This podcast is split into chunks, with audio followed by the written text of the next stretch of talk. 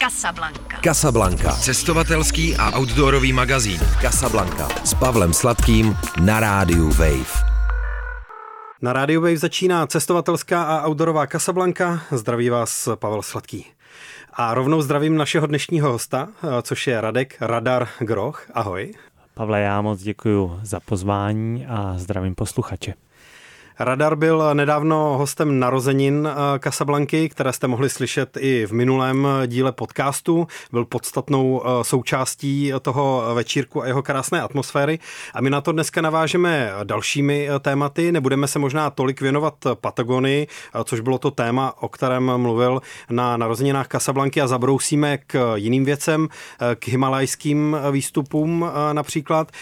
Radar Groch je někdejší mistr České republiky ve skialpinismu, je to autor řady cených výstupů i prvovýstupů, nejenom, ale třeba právě v Himaláji se Zdeňkem Háčkem Hákem nebo s Márou Holečkem a hostem Casablanky už jednou taky byl a to, když jsme se bavili o prvovýstupu na Čumbu v Himaláji. Co je hora Čolatce, na kterou jste se vypravili v loni na podzim, vlastně, co to byl říjen, listopad? Tak eh, Čolace eh, je eh, nádherný sošný vrchol v centrálním Himaláji.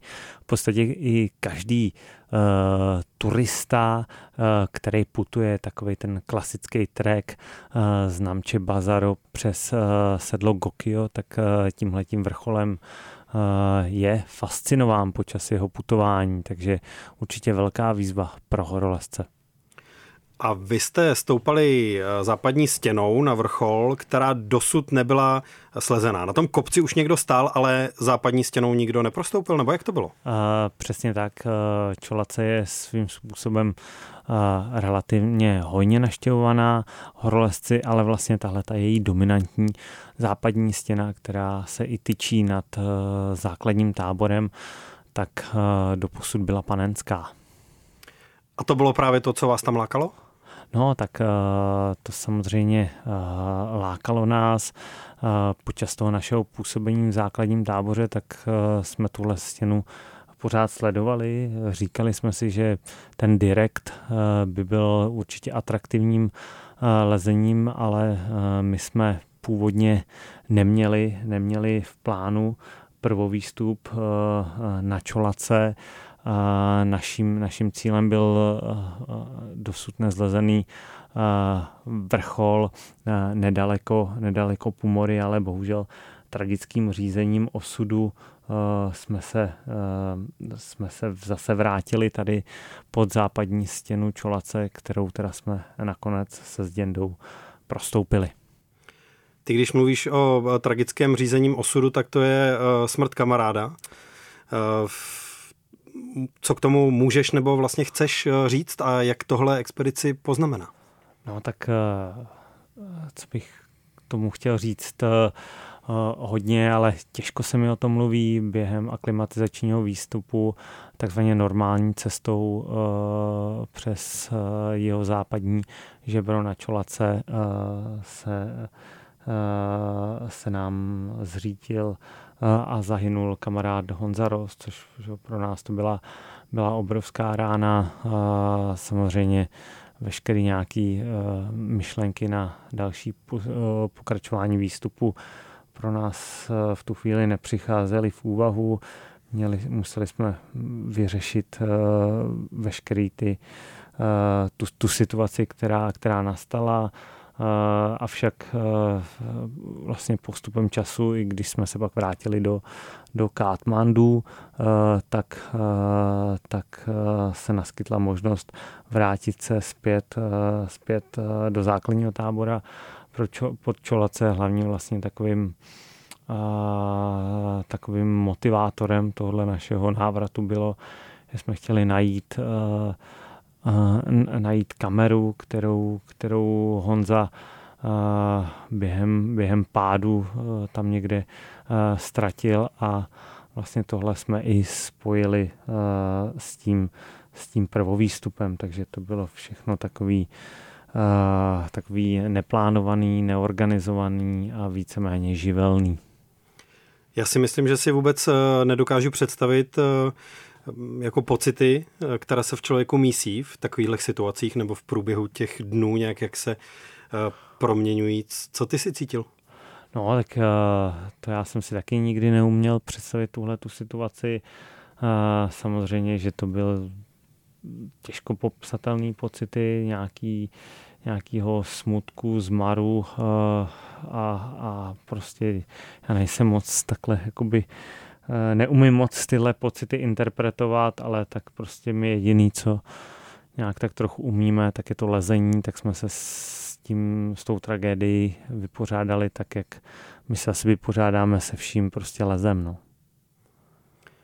A když jste se vraceli z Katmandu zpátky zase pod kopec, tak eh, ty si to bral tak, že mm, jako tímhle to překonáte, nebo jako no, zlomíte eh, nějak tu uh, sílu osudu, nebo jak, jak bych no, si to mohl nějak přiblížit? Zlomit už nic nedokážeme, prostě ta tragédie se stala, že v nás to obrovsky rezonovalo, ale tak prostě, jak říkám, my jsme, my jsme horolezci, je to nějaký naše řemeslo, chtěli jsme se s tou horou ještě nějak prostě, teď nechci říct vypořádat, ale, ale prostě vrátit se tam a, a, a znova si tam prožít nějaký, nějaký příběh. Obecně bez ohledu teďka konkrétně na Čolace bereš to tak, že hora není soupeř. No to hora není v žádném případě nikdy soupeř. Uh, soupeř by to byl, nebo hora je něco, nějaká entita, s kterou my se nedokážeme měřit. Uh, záleží jenom na nějaké její vstřícnosti, jestli nám uh, umožní prostoupit, ale je to spíš nějaký místo naší možný realizace a, a, a takhle já nějak to beru. Posloucháte Casablanku, cestovatelský a outdoorový magazín Radia Wave. Naším dnešním hostem je radar Radek Groch a bavíme se o jeho výstupech a zkušenostech. Jaký byl ten samotný výstup eh, tou eh, stěnou eh, Čolace, ten prvovýstup? Ten prvovýstup byl, byl přece jenom náročný. My už tak, jak jsme si to nakoukali od spoda, tak ta stěna neměla nějaký výrazný slabiny, takže my jsme vlastně první, první den nastoupili a přelezli jsme mm, náročnější mixové pasáže ve vlastním úvodu stěny. Pak jsme se za relativně krátkou dobu zabivakovali tam v takovém v takový serákový tlamě a věděli jsme, nebo předpokládali jsme, že musíme v podstatě na první dobrou vylíst až na vlastní vrcholový hřeben, protože ta stěna byla natolik strmá, že neumožňovala nějaký, nějaký bivak, takže to lezení muselo probíhat ve svižném tempu, když bych to měla charakterizovat, tak, tak hlavní ten problém spočíval v tom, že jsme museli překonávat dlouhý uh, svislý pasáže v, v ledu a uh, pak vlastně na konci už se to hodně vleklo, ale nějak tak uh, jsme, to, jsme to zvládli a, a dopadlo to. Když říkáš eh, hodně rychle eh, se zabivakovat, eh, tak to si mám představit, že to trvá teda jak dlouho? No tak startovali jsme zhruba okolo druhé, druhé hodiny raní a myslím si, že na toho vrcholového hřebene, který teda pak až jakoby ústil na ten, na ten vlastní vrchol Čolace, jsme jsme dosáhli okolo páté, šesté hodiny odpolední, takže, takže nějaký ten čas jsme v tom strávili vlastně bez jakékoliv pauzy, neměli jsme, nejedli jsme, nepili jsme, prostě pořád, pořád jsme jen uh, lezli. Úplně bez jídla, jo? No, tak, tak nebyl čas, opravdu věděli jsme, že musíme spěchat, nechtěli jsme, nechtěli jsme tam zatmít a, a takže prostě když už se na to, do toho dáme, tak aby to odsejpalo. To znamená, že ani jako nevytáhneš nějakou tyčinku e, někde z kapsy e, v poledne a nesníš místo oběda? A tak nějakou tyčinku jsme možná tasili, ale, ale e, nic víc. A co bylo večer teda v zásadě, protože jste byli na vrcholu večer vidět? A, tak večer teda byl nádherný západ, západ slunce nad, nad Himalájem, vlastně nad všema těma ikonickýma vrcholama tady s Everestem v hlavní roli. To bylo příjemný, ale my jsme byli unavení a spěchali jsme Spěchali jsme dolů, naším cílem bylo sestoupit do prvního výškového tábora, tam přenocovat, takže ještě nás čekal dlouhý a náročný sestup, takže jsme si zas tohodle divadla tolik neužívali a spěchali jsme dolů. A to jste scházeli už za tmy teda? To už jsme scházeli za černočerné tmy. A to se dá? Takhle jako v, na himalajském kopci těchto eh, parametrů je to bezpečné jít dolů za tmy, Bezpečné je to, eh, je, nebylo, to nebylo vlastně, sestupovali jsme tou takzvaně normální cestou, eh, která je zajištěná fixními lany, takže to nebylo, Aha. nebylo nějak náročné, spíš se to vleklo. Když si na uh, večírku Casablanky čelil otázce, jestli se bojíš výšek, tak si uh, říkal, že jo. Uh, Mně se právě líbí to, že ačkoliv já jsem vždycky vnímal špičkové lesce a himalajské zvlášť jako trošku jako takové jako superhrdiny nebo ně, někoho, kdo má nějaké superpowers, tak, tak ty o tom vždycky mluvíš jako hrozně normálně a říkáš, že se bojíš výšek. Tak eh, samozřejmě, že se bojím výšek, bojím se pádů z výšek. Eh, ne, tak, tak samozřejmě eh, nějaká, nějaký ten, ten cit pro tu expozici asi tam, tam je, ale, ale samozřejmě jakmile bych měl, bych měl někde zakolísat a následovali pád velký, tak z toho mám pochopitelně strach. A dá se s tímhle nějak pracovat? Tak určitě, tak eh, samozřejmě tím, že pořád pracujeme na tom zlepšování těch našich lezeckých dovedností a, a tak, tak se to zlepšuje spíš čím, čím jsme je, čím jsme etablovanější nebo čím, čím prostě člověk cítí výkonnostnější přesah nad tím lezeckým problémem, tak eh, i ten strach odchází. A myslíš si, že když eh, si třeba na konci celého náročného dne unavený, nebo rozhodně unavenější než eh, ráno, když se eh, začíná, tak eh, že ten strach může být silnější? No, to si spíš myslím, že naopak, že už tam je nějaká taková letargie, otupělost a, jo? A, a, a, a ten lezec tak na ty, na, na ty rizika rezignuje a snaží se jenom prostě mechanicky dopracovat k nějakému aspoň dílčímu cíli.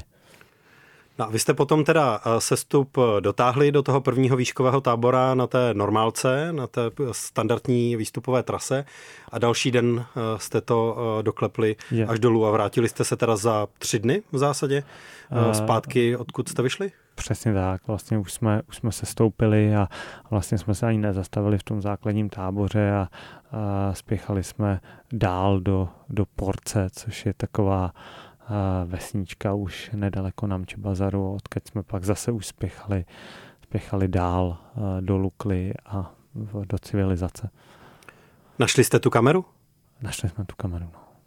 To předpokládám jako pro vás e, byl jako taky důležitý moment, nebo nějaká tečka Aha, trošku to. E, zatím za tou expedicí jako takovou. Tak tečka to nebyla, ale Nebo... byl to důležitý, důležitý mobil, mo- moment, že jsme, že jsme našli to, proč jsme se tam vlastně hrkali a, a jasně, tak bylo to určitě štěstí, nebo svým způsobem štěstí, že jsme to našli, ale, ale našli jsme to.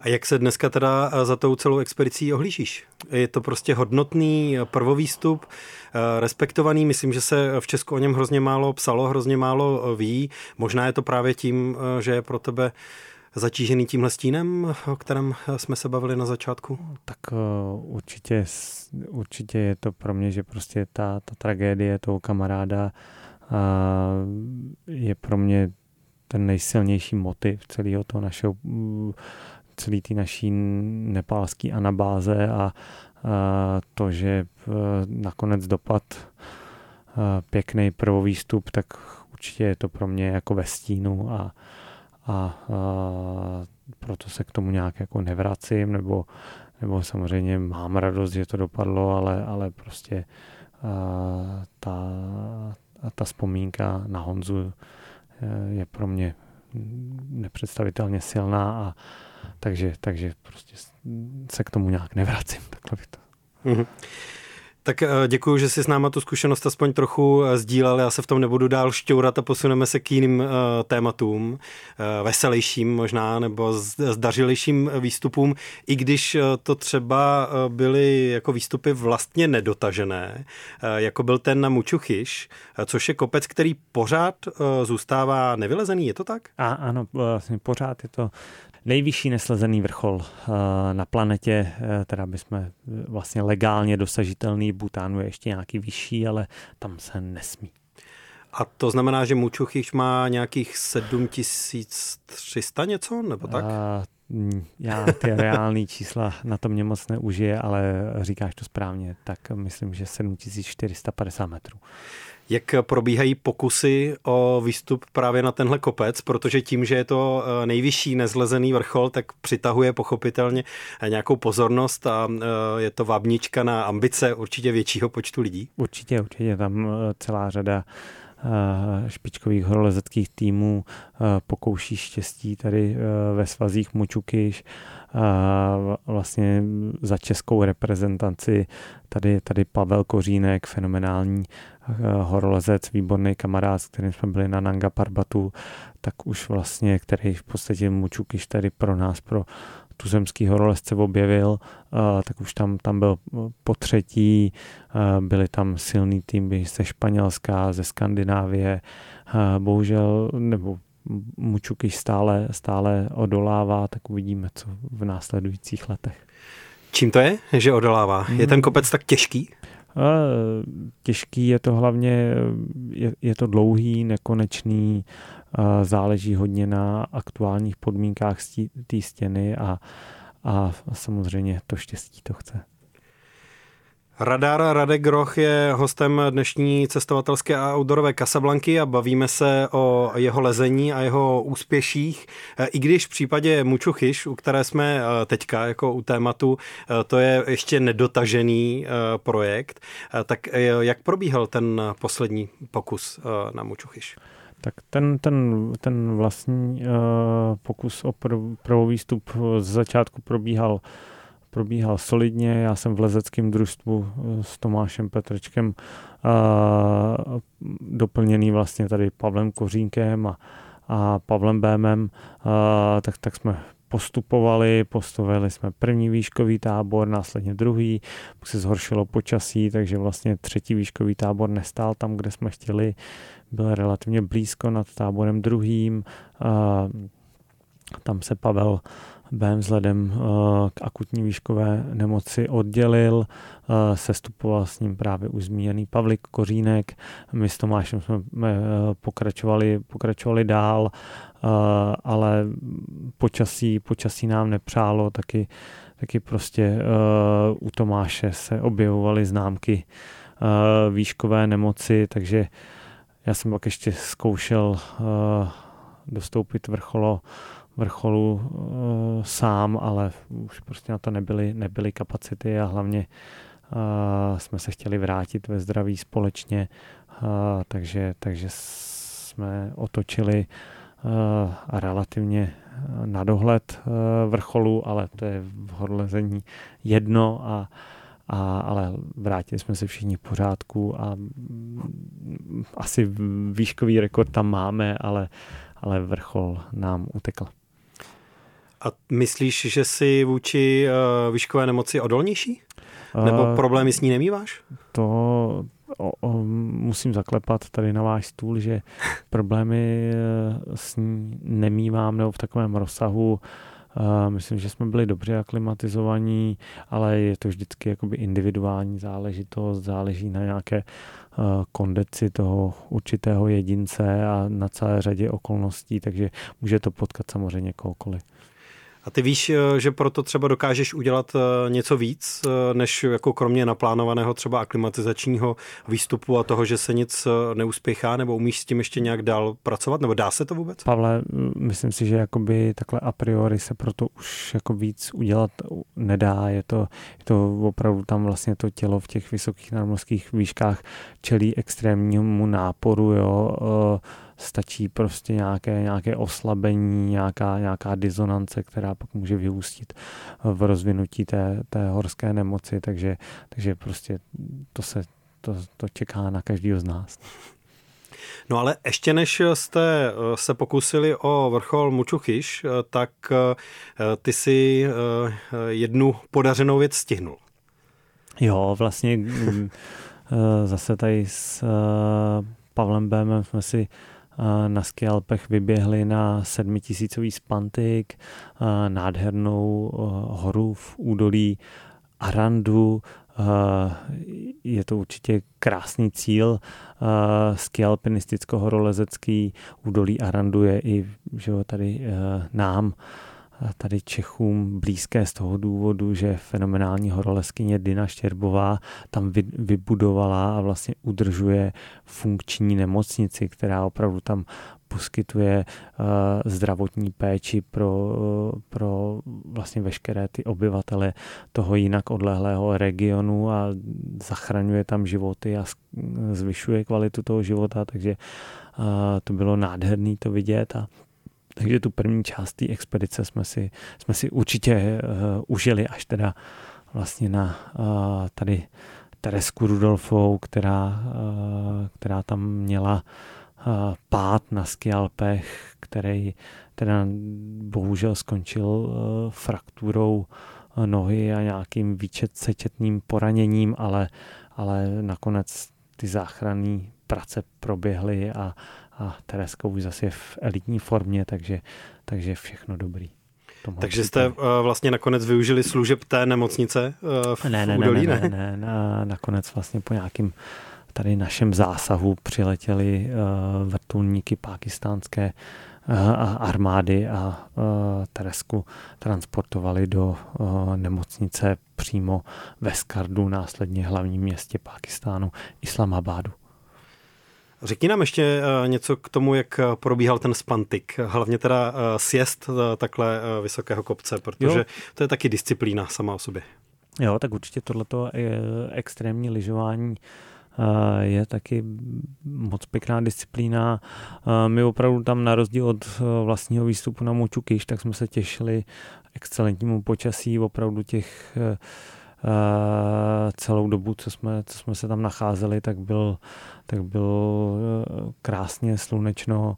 Nám se vlastně podařilo na vrchol z Pantiku tady vystoupit za deset dní, co jsme vlastně od chvíle, kdy jsme tady eh, z letiště Václava Havla odstartovali, takže i to bylo jako velmi, velmi svižný výstup.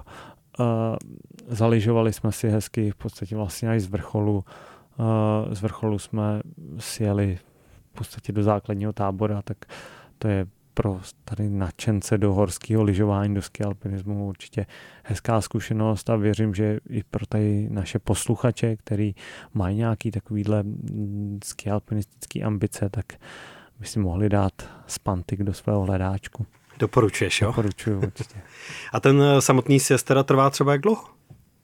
Ten, ten, eh, já jsem opravdu jel až, až z vrcholu a to, ta vlastně ta vrcholová pyramida toho spantiku, tak ta, ta je přece jenom jakoby strmá, člověk tam musí dávat pozor, to lyžování v těch nadmorských vejškách je takový obskurní ve smyslu, že ta kvalita toho sněhu tam není valná, je, je to umlácený větrem nebo je to ledový, ale pak vlastně v těch nižších partiích, kdy už to obměkne, tak, tak je, to, je to hezké takové uh, firnové lyžování, jako můžeme znát třeba tady uh, na jaře v Tatrách, takže, takže to, to, to v podstatě to, co vy stoupáte uh, několik dní, tak dolů si jedete uh, v řádu, v řádu hodin.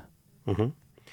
Když jsme se eh, tady bavili o výstupu na Čumbu, eh, tak eh, tam k tomu nakonec nedošlo, ale Juraj Koreň měl sebou paraglide s cílem, že by z vrcholu slítnul dolů. Nakonec s vámi nevystoupil, protože ho trápily nemoci v čele s horečkou dengue, nebo co to bylo tenkrát, už si nepamatuju.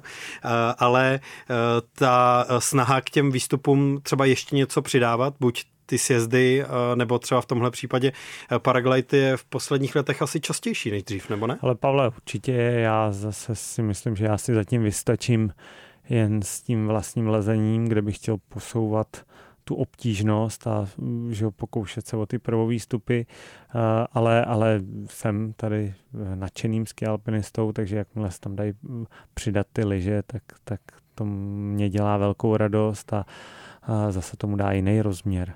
Uh-huh. Uh, Nanga Parbat tím pádem zůstane jako tvojí asi jedinou osmitisícovkou, protože eh, budeš se dál zaměřovat spíš jako na prvovýstupy a eh, jako osmitisícovky honit není úplně ta nejprestižnější, nejlepší, nejčistší současná himalajská disciplína? Ne, tak samozřejmě si myslím, že prostě misí současných výkonnostních alpinistů Eh, je vlastně eh, hledat ty, ty možný nový prvovýstupy, eh, omílat ty, ty normálky, které už nám vyšlapali naši předchůdci.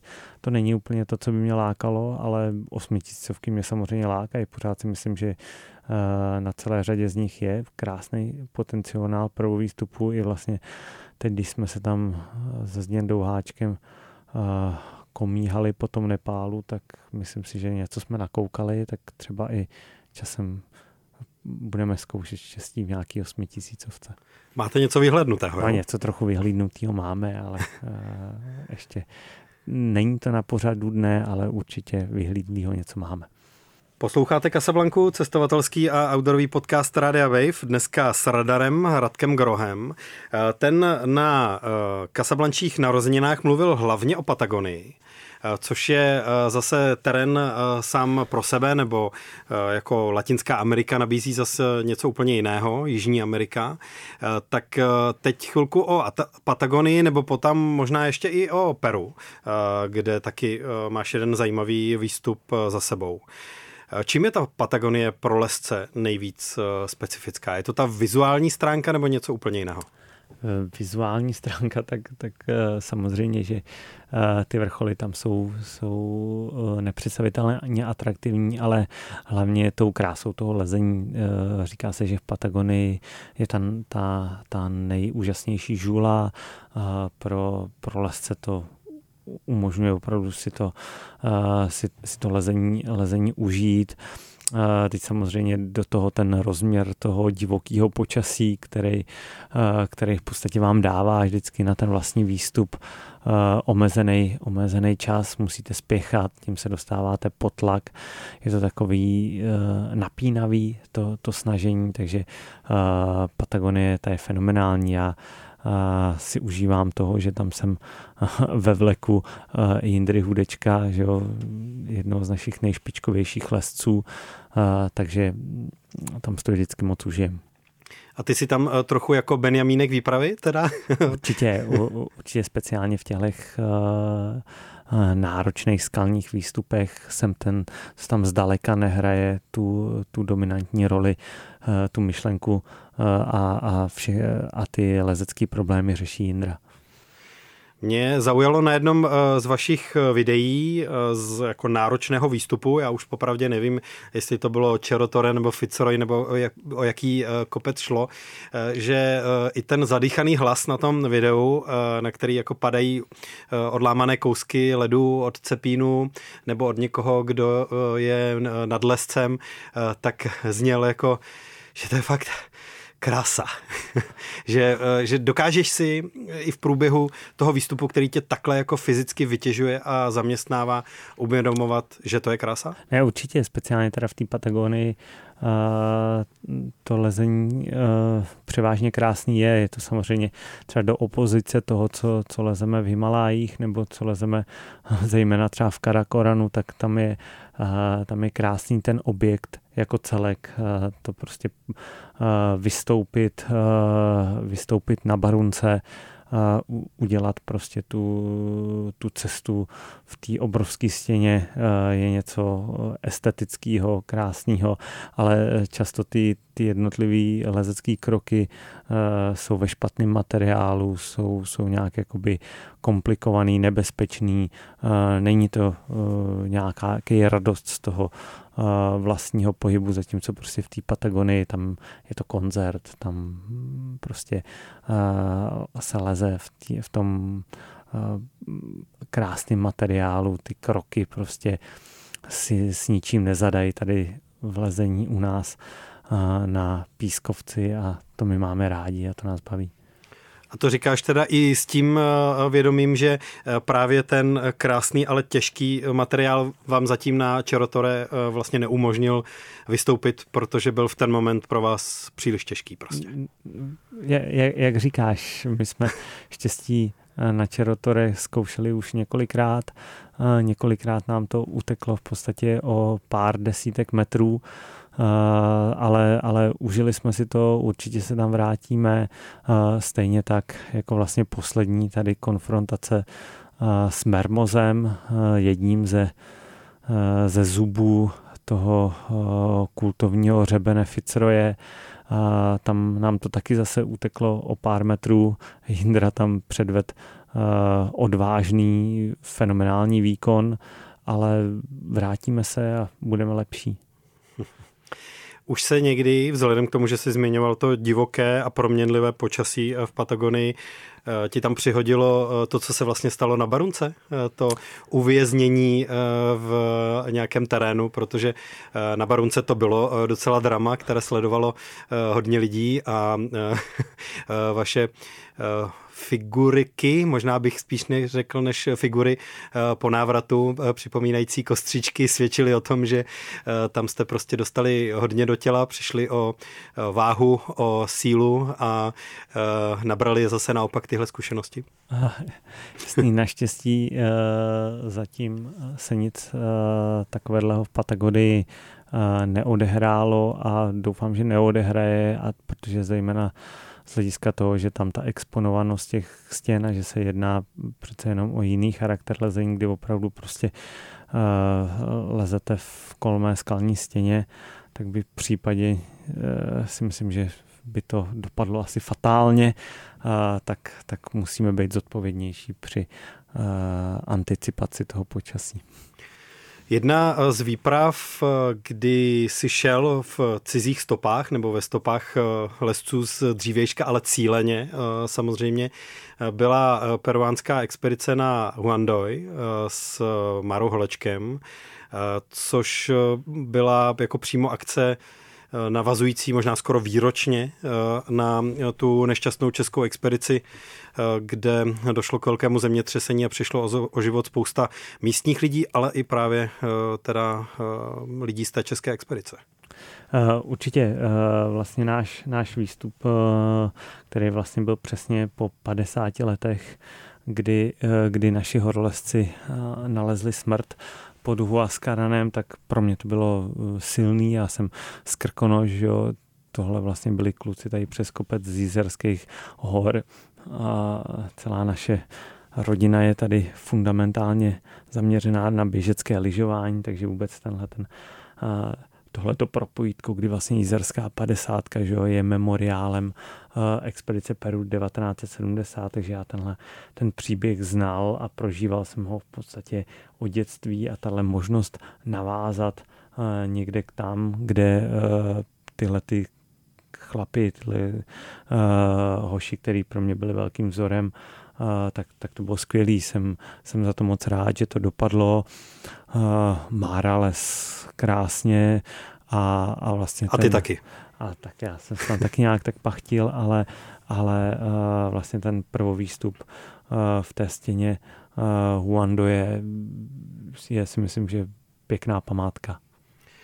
Ty uh, zmiňuješ ty lezecké vzory nebo odkaz, uh, který po sobě zanechali a v případě uh, Huandoy a té uh, peruanské expedice uh, existuje uh, dokonce hodně působivá kniha, která se jmenuje Smrt čeká uh, pod Huascaránem. Eh, která popisuje a dokumentuje, je to vlastně taková jako reportážní nebo dokumentární kniha, eh, bychom mohli eh, říct. Tu si četl nebo obecně čteš tyhle věci, zajímá tě to? A přiznám se, jestli hodně vybírám z té horolezecké literatury. Já strašně rád čtu knížky, ale myslím si, že život je krátký na to, aby se četly špatné knížky, takže, takže tady si chce pečlivě vybírat v tomhle žánru zrovna, ale tu zmiňovanou publikaci jsem samozřejmě čet je to tam moc, moc hezky rozepsaný. Já ten, ten příběh znám z celé z celý řady zdrojů, takže, takže o to víc jsem se s tím nějak dokázal stotožnit a, a, a nějak si to prožít tenkrát v tom Peru. A co teda doporučuješ z letecké literatury? Když si teďka uh, jakoby uh, představil tu vybíravější uh, polohu, že přece jenom jako vychází toho tuna a každý úspěšný horolezec něco vydal, spíš víc toho vydal, taky v, aby se jako vrátili nějaké finanční prostředky do expedicí vložené a podobně. Tak co pro tebe jsou třeba z té jako současnější uh, lezecké literatury věci, které uh, bychom měli chtít číst? Z té současnější úplně, úplně nevím, ale uh, uh, Míra Šmít a vlastně jeho, jeho uh, ze života horolezce uh, knížka, to je, to je pro mě Bible určitě lezecká a a, a která prostě ten jeho přístup k tomu, k tomu lezení uh, je pro mě, uh, pro mě obrovskou inspirací a tak mi to sedí. Uh, pak, když bych nějak šel teda víc do historie, tak právě jeden z chlapů, kteří zahynuli pod Huaskaránem, byl i Arnoš Černík, který vlastně napsal Trůny bohů. On tenhle ten výraz, ne, pardon, tenhle ten název trůny bohů už použil v pozdějších letech jeden horolezec si pro jinou publikaci, ale já bych volil teda tu, tu původní toho Arnošta a Černíka, ten tam krásně popisuje vlastně ty, uh, ty první pokusy o zdolávání himalajských vrcholů, tyhle ty pionýři, to taky mě, mě chytlo určitě za srdce. A pak příběh eh, Péti Prachtla, eh, sepsaný v jeho eh, vlastně v knížce Život na niti, tak to jsou takové nějaké knížky, co mě byly sympatické. Takže máš rád toho pionýrského ducha Jasně, v té knížce, určitě. případně popis, který ti jako umožňuje vidět víc tu osobnost toho lesce, nejenom jako výstupovou trasu a dosažené no, úspěchy. Ne, opravdu, hlavně, hlavně ten, ten Míra Šmít, ze života horolezce, to si myslím, že to mě formovalo. Co jsou teď eh, tvoje cíle?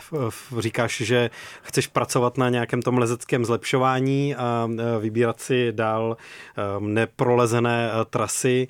Nepředpokládám, že nám teď řekneš, jako neprozradíš plány ten, ten a ten, ale obecně máš jako stanovené třeba do teď přicházející, nevím, jarní sezóny něco, co dokážeš formulovat? To předpokládáš správně, neřeknu, neřeknu, je to uh, vlastně teď budeme mít nějaký rande s Márou Holečkem, budeme se domlouvat, co dál uh, se Zděndou Hákem. Určitě bych rád uh, se vrátil v hlavní sezóně buď uh, do Pákistánu, nebo máme i v hledáčku Afghánistán uh, na podzim, když bude štěstí přát, tak pořád ten Nepál má obrovský kouzlo a je tam potenciál prvovýstupu, eh, pak bych eh, eh, ale mm, ještě, kdo ví, jestli ještě letos se nestihne vrátit do, do Patagonie, je to hodně, ale a pak hlavně začne tady léto a, a sezóna pískovcového lezení, na tu se těším nejvíc, tak tam se budu pachtit v těch nějakých svých vysněných cestách. Zmiňovali jsme spoustu různorodých regionů i různé kontinenty. Dokážeš říct, eh, kde máš nejradši lidi? Eh, jako to, co, s čím se setkáváte dřív, než někde nastoupíte jako do stěny nebo se eh, na treku vzdálíte z těch údolí a od lidí úplně pryč. Kde to máš by... nejradši to místní obyvatelstvo? To, to, to říct nedokážu. Já ve tam dokážu přilnout k tomu místnímu obyvatelstvu. Jsou to takový prostě dělníci hor, takový ti, ti, ti místní houževnatí horalé. E, prostě ty hory ten charakter dokážou pokroutit tak, že mě to sedí a, a e, takže já jsem, já jsem všude, všude spokojený. A co máš nejradši na krkonoších domovských? A na krkonoších mám právě nejradši tu, tu vyloženě, tu domovskou, já všechno dobrý, co jsem kdy, kdy zažil a co mě potkalo, tak bylo v Krkonoších. Je to prostě pro mě místo, kde, kde, se, nabí, kde se nabíjím, kde hledám tu inspiraci uh, pro ty, pro ty svý výstupy a, a, a to je naprosto srdcová záležitost Krkonoše. A pořád si členem horské služby? Pořád, pořád. Teď vlastně už mám pro letošek eh, odsloužíno ty své služby, ale, ale jsem v permanenci, kdyby cokoliv bylo potřeba, tak doufám, že eh, nebudou nějaký vážný incidenty, ale horská služba to je, to je zase, uh, mám to moc rád, nebo ta možnost pomoct uh, lidem na horách je pro mě důležitá. Já jsem to chtěl na závěr aspoň zmínit uh, pro ten jako kontext nebo pro tvůj uh, celkovější portrét. Ty máš statut uh, dobrovolného člena horské služby, což Bež. znamená vlastně jakoby co, nebo jak si to můžou posluchači tak, představit? My máme, že jo, horská služba je něco v kontextu České republiky unikátního. My opravdu jsme rozdělení na dobrovolnou a, a profesionální sekci, ale prostě společně eh, je naším cílem zajistit eh, bezpečnost eh, lidí na horách, takže my sloužíme jak na sjezdovkách, tak ve volném terénu, tak, aby ti návštěvníci hor se nikdy neocitli bez potřebné pomoci a byli tam v bezpečí tam u nás. A to je práce, která ti nezevšední? To je to určitě mě nezevšední, na každou tu službu se moc těším a, a, a vlastně dělá mi radost těm lidem pomáhat. Tak děkuji moc za to, že jsi byl dneska hostem Casablanky. Díky za všechno tvoje vyprávění. Radar Groch, hostem Casablanky. Díky. A zdravím posluchače. A loučí se i Pavel Sladký. Já se s vámi budu těšit zase brzo naslyšenou u další epizody. Mějte se krásně, ahoj. Casablanca. Casablanca. Cestovatelský a outdoorový magazín. V džungli, v poušti, uprostřed oceánu. Poslouchej Casablanku jako podcast. Kdykoliv a kdekoliv. Více na wave.cz lomeno podcasty.